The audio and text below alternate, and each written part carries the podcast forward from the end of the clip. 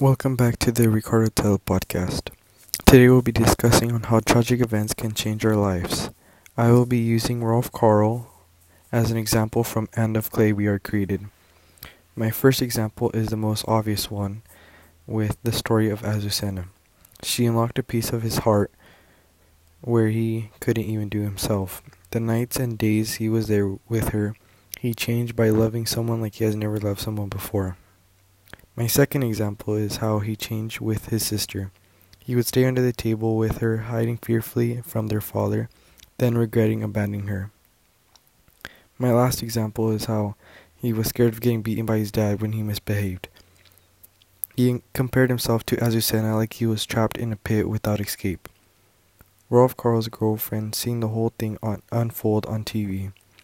She saw how he appeared to be fearless in the beginning and how soft and caring he was at the end. He saw how he how and when he broke. Thank you all for listening to the Ricardo Tello podcast. Hope you have a great rest of your day.